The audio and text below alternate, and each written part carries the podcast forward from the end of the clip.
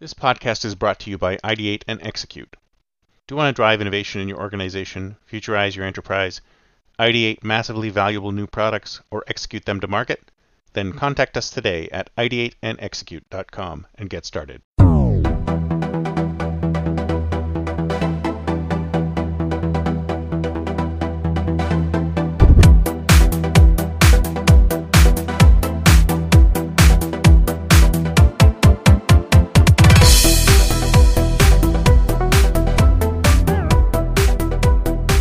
Good morning, everyone, and welcome to the Think Future podcast.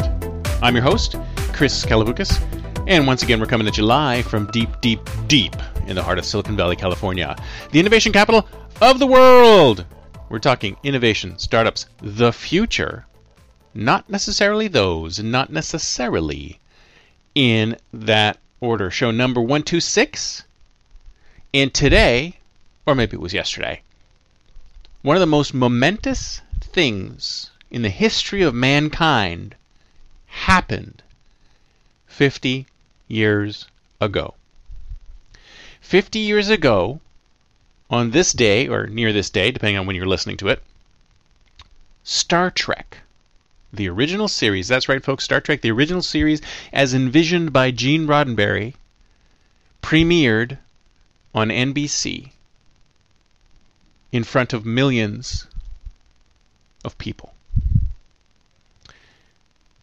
That's right, folks, Star Trek, the harbinger of so much of the technology we see today, the driver of people into engineering and technology fields like never before, the imagination of a single man, and eventually multiple people, into envisioning a future, a positive, optimistic future where people all work together as teams to become greater than themselves. Well, at least that's what he was trying to do. One of the things I liked about Star Trek, now it's interesting, I was a kid when this launched, and I never saw the original shows. I saw them in reruns. And I still remember one of the reasons why my mom allowed me to watch Star Trek, because even though it wasn't a show for kids, she said, oh, they're very polite. They're very polite on Star Trek. They speak very politely and very clearly. And I'm like, great. That's one good reason to watch the show. Who cares about the futuristic starships and the way humanity is going to be at some point in the future, you know, hundreds of years from now?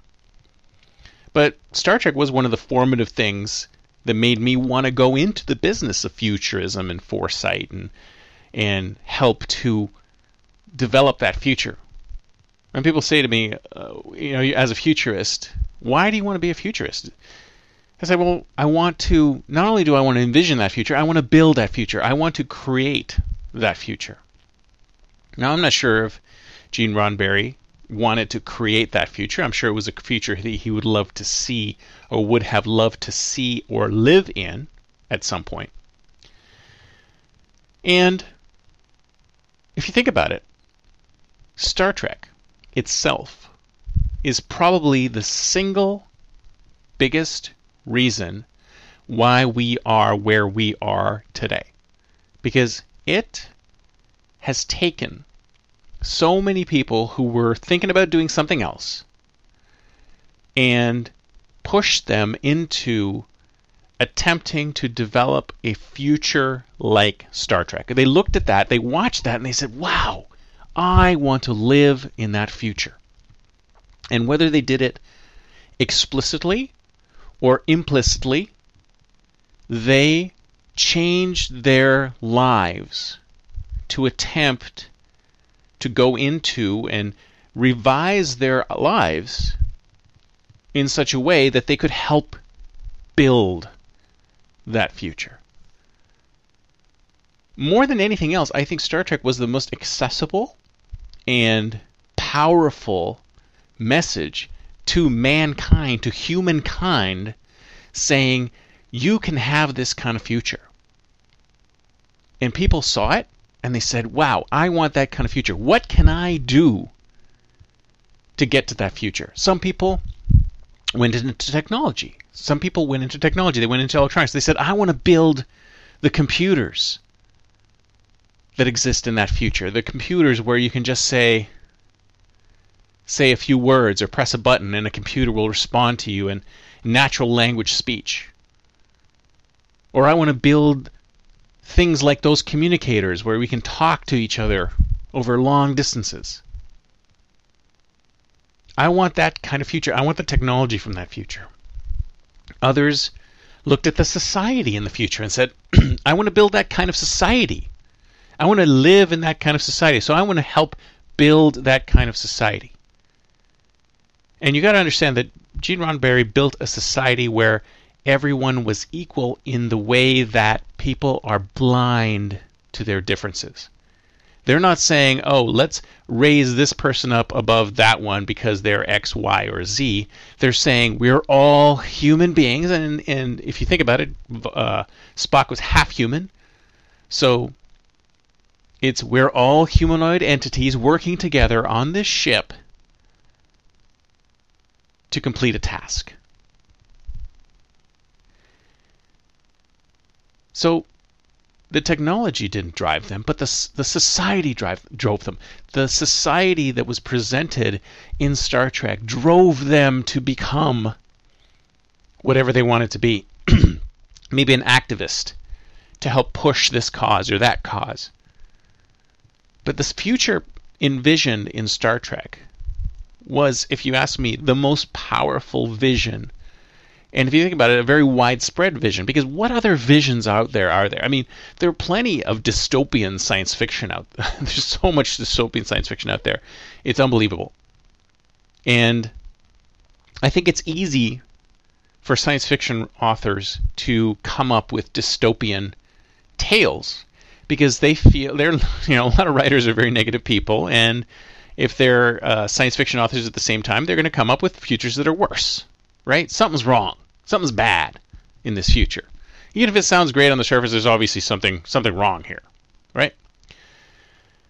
But then if you look at that vision, we have issues, right? We have issues, we have conflicts, but in the end, we work together to resolve those conflicts. The best of the best comes through, and we deal with things as they come along. And this is reflected in pretty much everything that's been done in the Star Trek space so far. Not just Gene Roddenberry, but everyone who's come on after him, most of the time has maintained that vision where everyone works together. Everyone is on an equal footing. No one is greater than anyone else. I mean, there is a hierarchy, but everyone's voices are heard. You know what I mean? But I digress. So 50 years ago, this vision hit the screen. It went on to the medium that had the broadest reach. I'm not sure what the reach of TV was back in 1966.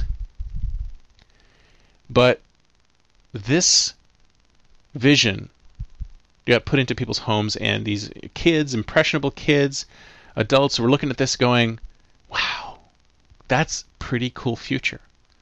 I wouldn't mind living in that future, and maybe I will dedicate or I'll change my life to help make that future become a reality.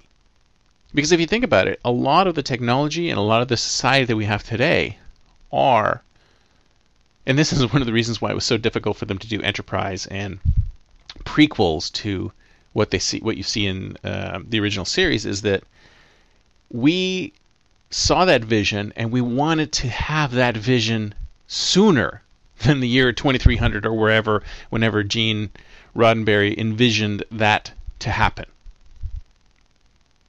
We wanted that sooner.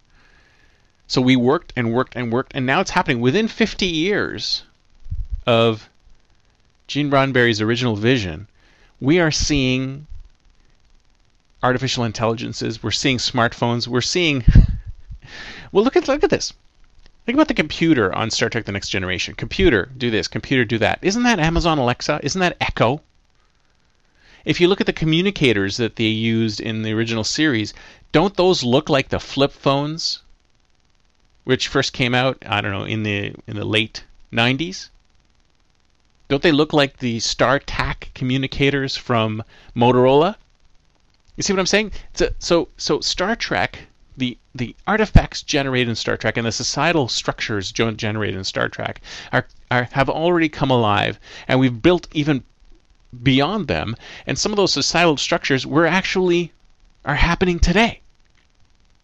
Now, one of the key pieces of Star Trek was that everyone was equal and no one was raised above anyone else, right? No matter who you were, whether you were white, black, Asian, Latino, alien, this alien, that alien, Vulcan, Romulan, whatever, you were a biped, you were a humanoid, and you worked with the team to do what you did. There was nobody saying, oh, this race is superior to that race. Everyone was equal. And in fact, people could celebrate their differences, but it wasn't like somebody was better than somebody else. Everybody was the same. Everybody was human, or everyone was bipedal, or whatever criteria they used to explain this.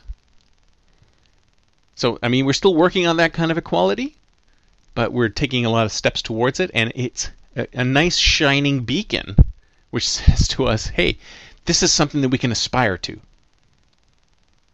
Now, some of the other things he had in there were money had disappeared, although they did talk about credits every now and then.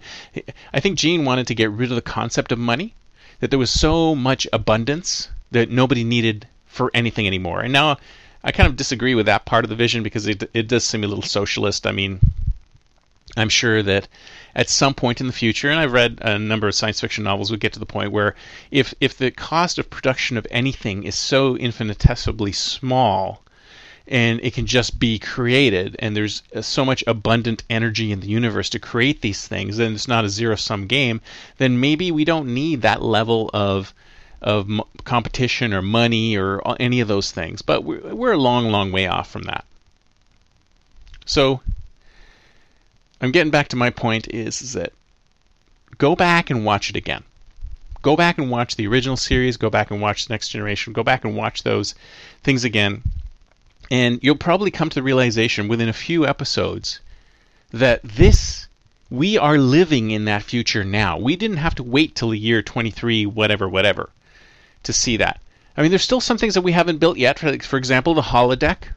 Although we're getting there, we're getting close with VR, and we're getting close. We're getting very close to, I mean, Amazon Alexa is pretty much the computer. We're getting pretty close to other areas, so we should just look at it and say, think about it, what kind of new products and services can we develop? Go back to Star Trek and look at it. I mean, a lot of people say that you go to Craigslist. There's a lot of, if you look at Craigslist spawned hundreds and hundreds of startups, right? Because people just took one piece of Craigslist and they blew it out and made it into $1 billion business. Like, for example, Airbnb is some subcategory on Craigslist.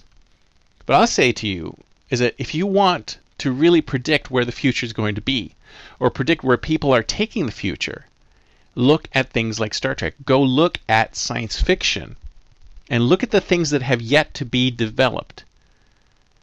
And look at those things and say, you know what? Maybe now is the time to develop this. Maybe now is the time. Maybe now is the proper time, because that is the toughest thing, the absolute most difficult thing to determine is not if something will happen. Because I think we can safely say that something like the holodeck will happen. Transporters maybe not, but holodeck will definitely happen. It may take a different form, but it will happen.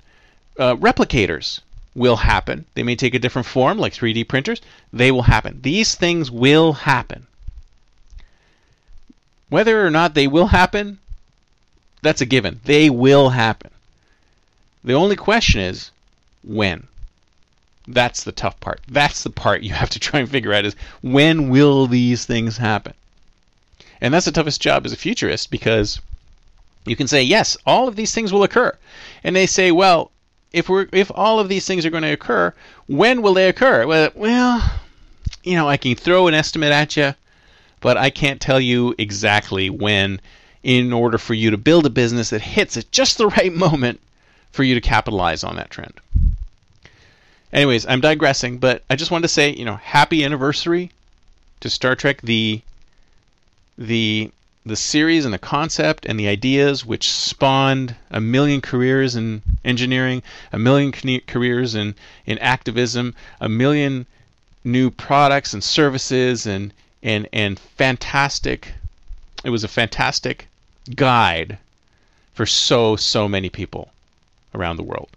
That's it for me for today. See you next time, and until then, don't forget to think future.